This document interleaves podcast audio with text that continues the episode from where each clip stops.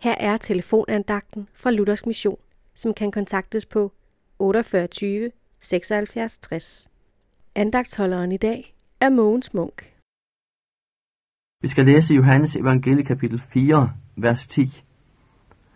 Hvis du kendte Guds gave og vidste, hvem det er, der siger til dig, giv mig noget at drikke, så vil du have bedt ham, og han vil have givet dig levende vand. Dette siger Jesus til et menneske, der ikke søger Gud. Et menneske, der endnu lever i synd og er bundet af synd.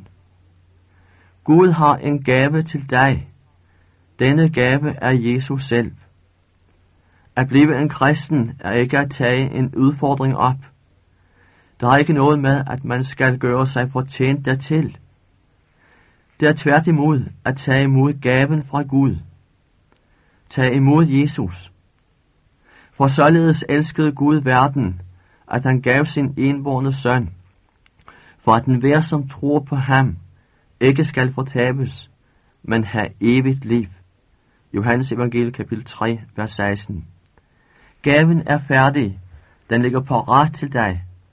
Du skal bare tage imod den, så er den din ejendom, og så ejer du alt det, den indeholder.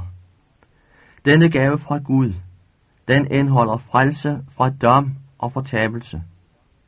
Den giver evigt liv i herlighed hos Gud, og den hellige ånd, som er pantet på vor arv. Med andre ord, den giver alt, hvad du har brug for. Den, der har sønnen, har livet.